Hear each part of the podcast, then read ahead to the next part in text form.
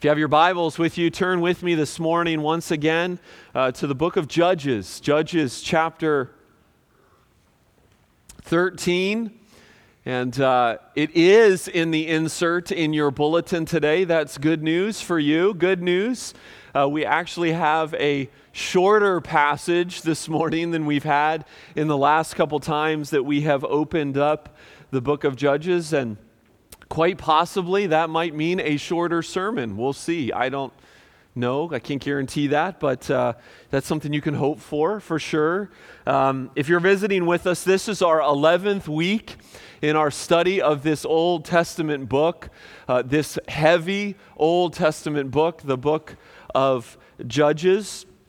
And more good news for you who have been here for those 11 weeks. Uh, we are in the home stretch of the book of Judges. You see, today we begin the 12th and final judge in this book. He's a long one. We'll spend several weeks unpacking his story. But after this judge is done, we really get to uh, the bottom of the barrel, as they say.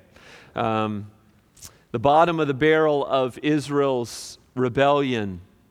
And it's a place that we won't and we don't want to linger long in. But before we go to this last judge, this 12th and final judge in the book of Judges, uh, I want uh, to begin this morning by briefly summarizing chapter 12. Because if you're perceptive, you're wondering what happened to chapter 12. We ended with 11 last week, now we're in 13.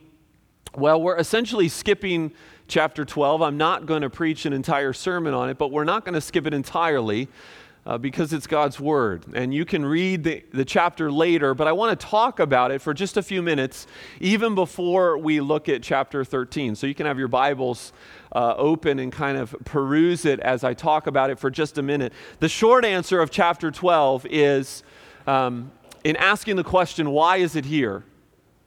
The short answer to why chapter 12 is here is 42,000 of God's own people are killed.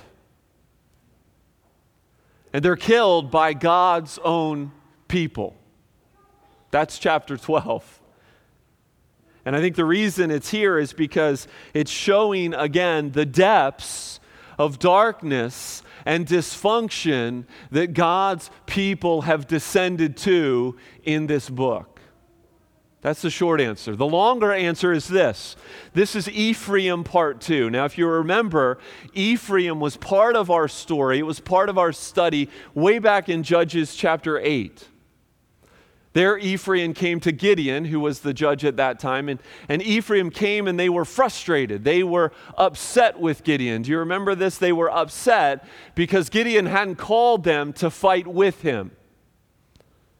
In other words, they didn't get any credit, they didn't get any glory for Gideon's victory and for that particular battle. Well, they're offended again.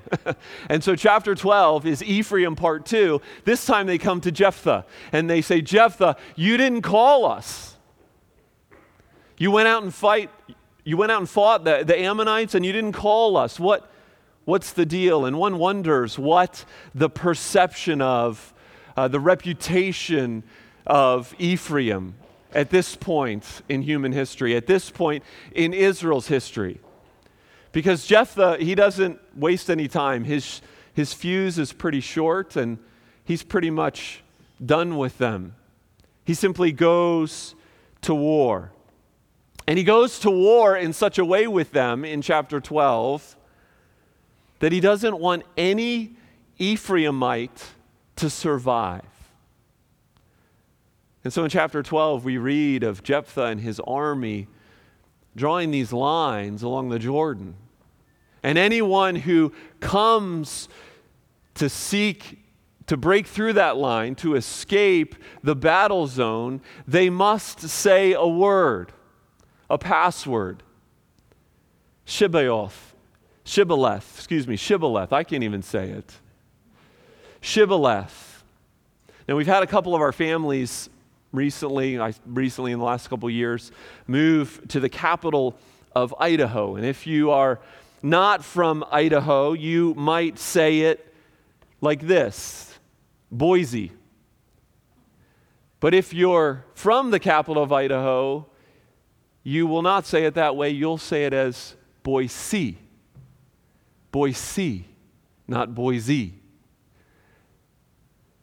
Course, you could identify people regionally in a number of different ways in our country. That's just one example. And in the same way, the way the people of Ephraim pronounce this word, or at least tried to pronounce this word, Shibboleth, a word that we don't know the meaning of. It either means flowing stream or ear of grain. It really doesn't matter what the word means. It was the pronunciation of the word that mattered. If you pronounce the word wrong, it meant your death. Pretty harsh. Added to that is the fact that Ephraim and Manasseh Jephthah and his Gileadites are basically a subclan of Manasseh. So Ephraim and Manasseh, they are the sons of Joseph.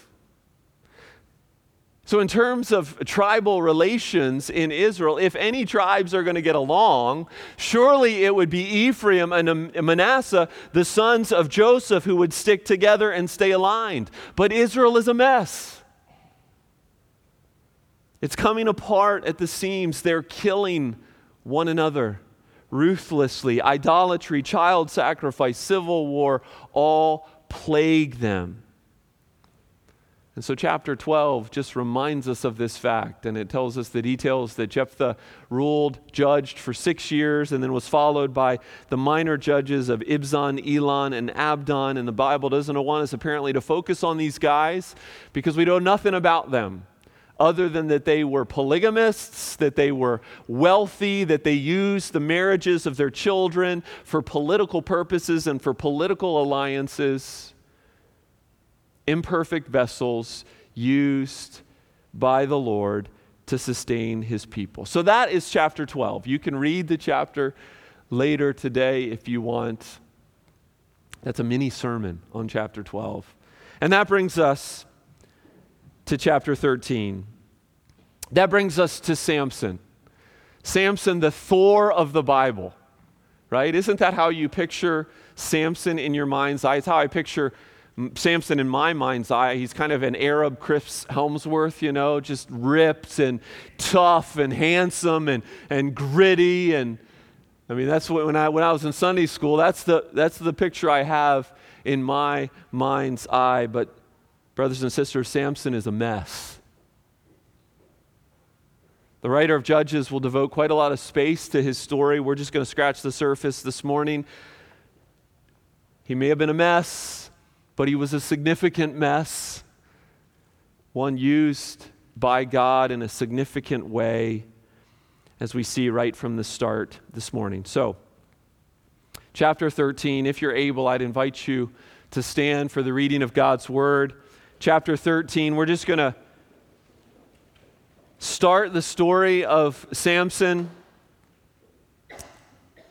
by reading the entirety of the chapter, chapter 13. Listen as I read. And the people of Israel again did what was evil in the sight of the Lord. So the Lord gave them into the hand of the Philistines for 40 years. There was a man, a certain man from Zorah of the tribe of the Danites, whose name was Manoah and his wife was barren and had no children. And the angel of the Lord appeared to the woman and said to her, Behold, you are barren and have not borne children, but you shall conceive and bear a son. Therefore, be careful and drink no wine or strong drink, and eat nothing unclean, for behold, you shall conceive and bear a son.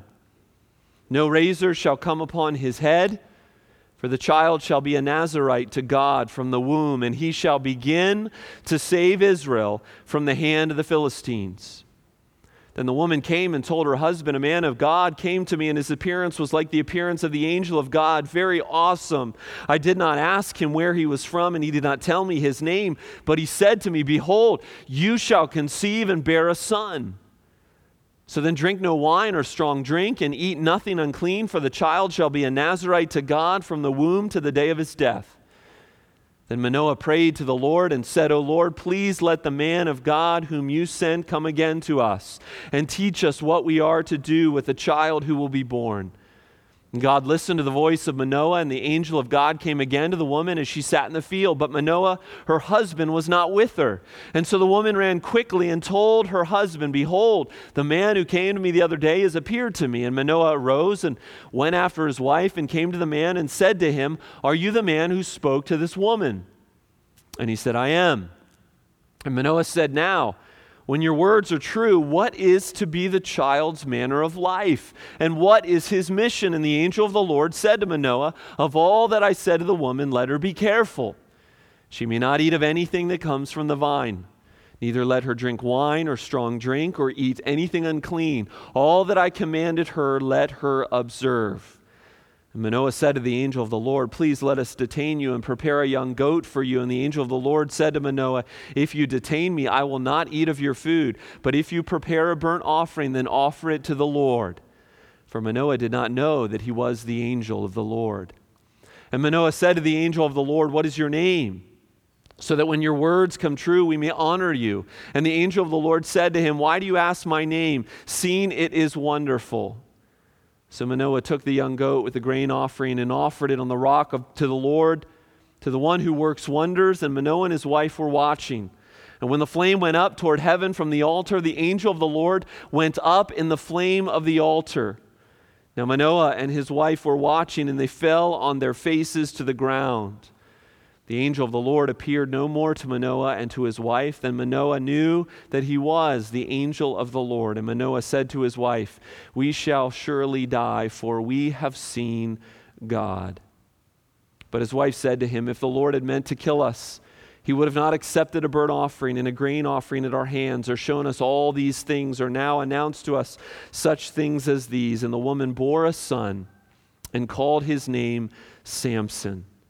And the young man grew, and the Lord blessed him. And the Spirit of the Lord began to stir him in Mahaneh Dan between Zorah and Eshtaol. This is the word of the Lord. Seated.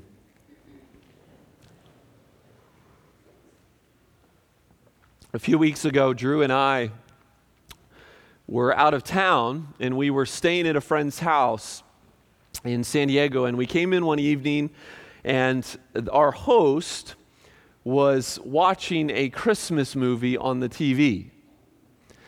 And unbeknownst to me, uh, the Hallmark Channel every July runs a Christmas in July programming schedule where they run all of their cheesy Christmas movies. This is just a pro tip for next July. Maybe some of you know this already. This morning's worship, this morning's reading from earlier in the service kind of feels like Christmas, doesn't it? Luke chapter 1, angel coming to Mary, Isaiah chapter 9, for to us a son is born, and then this Christmas in August, right here at Ascension. That's a good thing. That's an intentional thing. Because what it means, it means we're focusing on the amazing, astounding, and absolute grace of God that has come to us in Jesus. We see it here in the beginning of the 11th century BC and through the shadows of something still to come something much better to come. There's just one reality that I'd like us to focus on this morning as I walk us through this passage this morning, and it's simply this The Lord brings life from barrenness. Oh, that is good news, brothers and sisters. The Lord, Yahweh, brings life from barrenness. We first got to get over this frustratingly familiar phrase in verse 1. The people of Israel again did what was evil in the sight of the Lord. Once again, forgetting their Creator, their Redeemer, living for themselves and the idols of their land, God gave them over. And for 40 years, the people of Israel live under the thumb of the Philistines. The Philistines, these people from the sea, were a technologically advanced and yet brutally cruel people. Theirs was a, a, militarized society. It was all about oppression, it was all about conquering.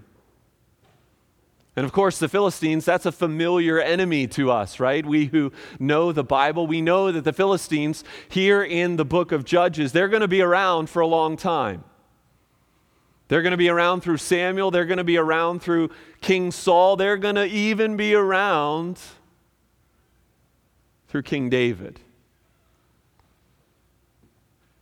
Verse 5 says that Samson will merely begin the salvation that is to come.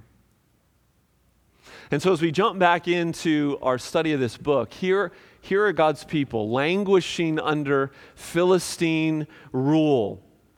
But what's absent from the account that we have become accustomed to? There's no cry. There's no cry from God's people. They're comfortable in their idolatry. They're comfortable in their godlessness. They're comfortable in their misery. They are no longer physically in the wilderness. No, they are in the land of promise, the land flowing with milk and honey, but their lives are barren. Their lives are lifeless. And yet, here, here he comes. Here, Yahweh comes, the relentless one, driven by his hesed, driven by his steadfast love. He comes to stir salvation. He comes to whisper hope. He comes to bring life from barrenness. And it comes in our story through a visitation, a vow, and a baby. And so let's just walk through it and let me retell it as we explain some of what's going on. Our story begins in Zora, a small village on the southeastern border of the territory of Dan. We're about 15 miles from the hub of Jerusalem. There's nothing special about this place. There's nothing special about an ordinary and obscure man, Manoah, and his wife, who we don't even know her name. And yet she's the main character, one of the main characters of the story. They're seemingly an ordinary couple with simple faith, a remnant, a remnant of Yahweh's people, believing his promises, however imperfectly. But they're struggling. They're struggling with something that is common to a lot, maybe to those even in this room infertility. They can't get pregnant, they can't have a child. Particularly in the ancient world, not being able to have a child was a, a blight on a marriage. Children have always been a blessing. In the ancient world, they were particularly thought to be the gift of God and the promise of a future, a continuation of a family name. So here is this simple, ordinary couple in their grief, and a visitor comes to them. Mrs. Manoah thinks that it's a uh, prophet at first, a man of God, but we're told the truth. This is a messenger from God. This is an angel. This is the angel of the Lord? Could this be the pre incarnate Jesus himself? And the angel of the Lord comes and speaks into her barrenness and says, Yahweh is bringing life. But not just to you and your husband, but to all of Israel. This boy is destined to deliver. He is set apart for service, and therefore he is a Nazarite to the Lord. Now, we learn about the Nazarite vow. You can read about it later in Numbers chapter 6. Nazarite simply means one separated or one consecrated.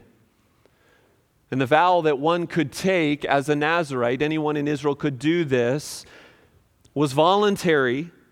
And it was, for the focus, it was for the purpose of focusing intently on the Lord for a particular season in your life.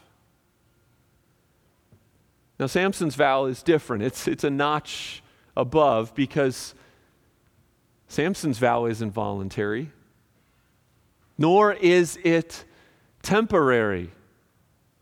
He is to be this for life. This is his purpose in life. And the vow included three things abstinence from wine, really, abstinence from anything that was derived from the fruit of the vine no cutting of one's hair. And thirdly, no contact with the dead.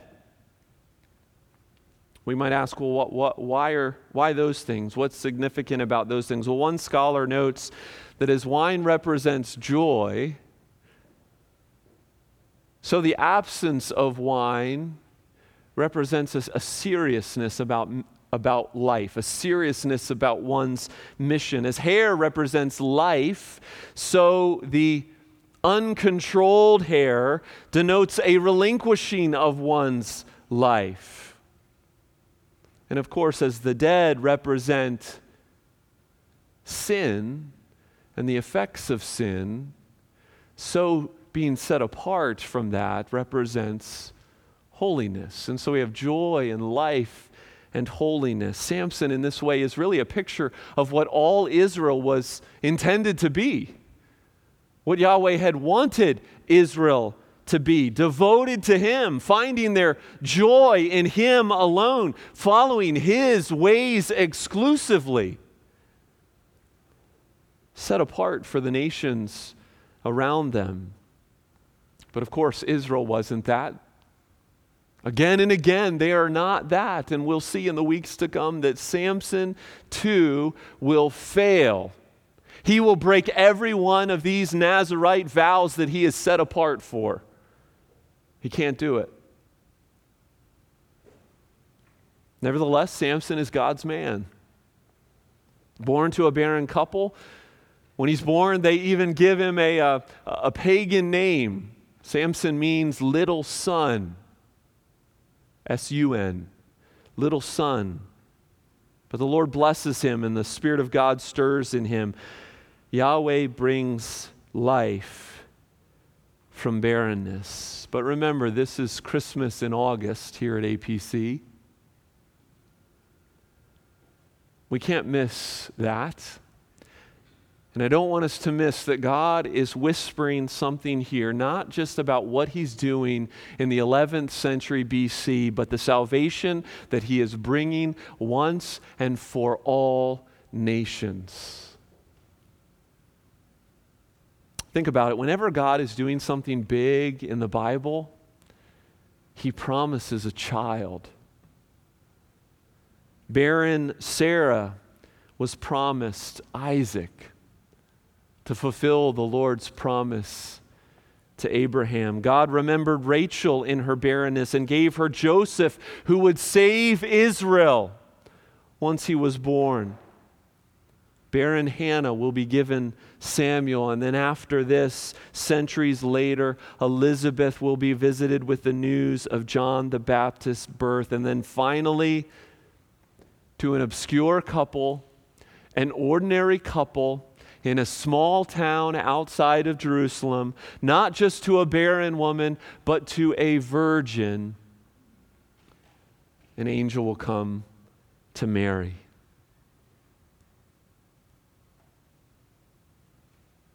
Centuries before Jesus would ever walk the earth, do you hear the whisper of God's love for his people? and the story that he's writing.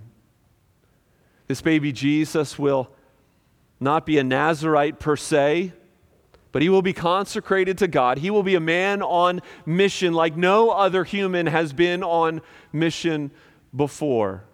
And just thinking about those Nazarite vows, those, those three components of what it meant. We have no indication that Jesus ever abstained from wine, but we do know that the first miracle that he performed was turning water into wine, as if to say, Joy is found in me. I came to bring joy, both earthly and heavenly joy.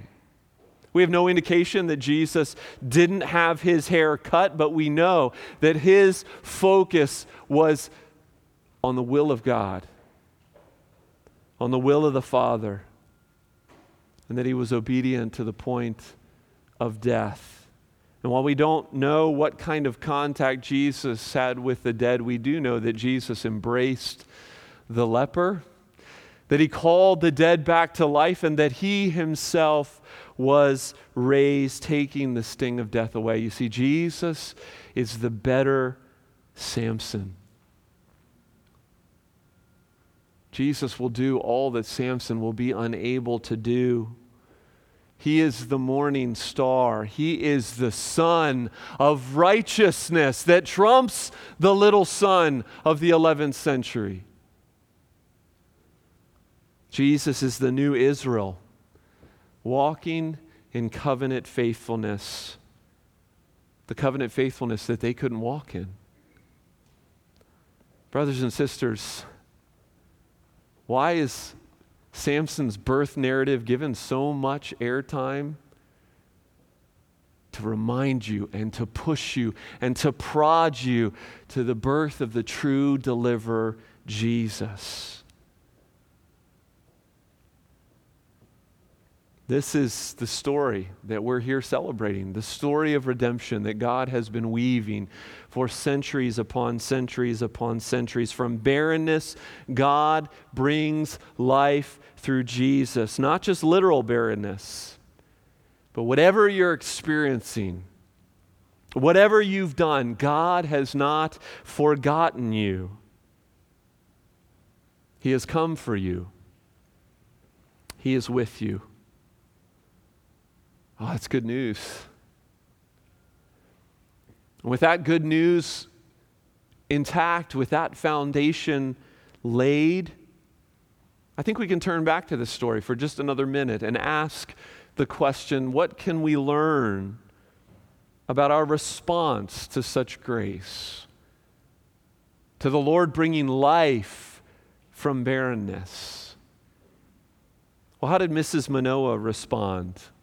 Let's start with her. No negotiations, no objections, just simple faith. She didn't have everything figured out, she just believed. Same way Mary did. Same way we are called to do. Now, I don't want to be too hard on Manoah because I do believe that he believed as well. He had faith, but, but he wanted more, didn't he? He wanted more than just the announcement, more than just the instructions concerning the Nazarite vow. He wanted 12 tips for parenting. He wanted how to raise a special kid in the 11th century. The Lord hears him and the Lord returns. And what does the angel of the Lord say? Well, the angel of the Lord simply repeats what he had already said to the woman, to Mrs. Manoah. And, brothers and sisters, I think it's a reminder for us that God is not to be managed by us. Yahweh isn't our butler. He doesn't abide by our terms. He makes the terms. He reveals what He wants to reveal, and that is enough.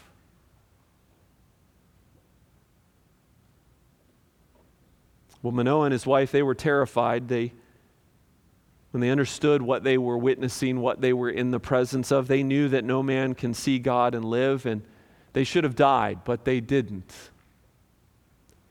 Instead, the goat died, the burnt offering.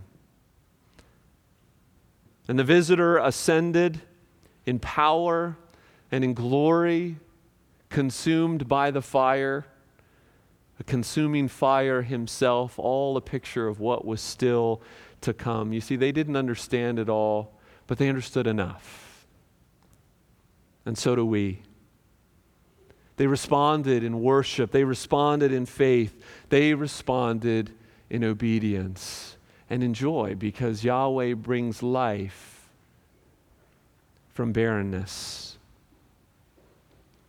Christmas in August, it really isn't a thing. At least when it comes to the baby born in Bethlehem. That baby born in Bethlehem is not just an annual tip of the cap. That baby born in Bethlehem is our lifeblood. Every month, every day, every minute, every second of our lives.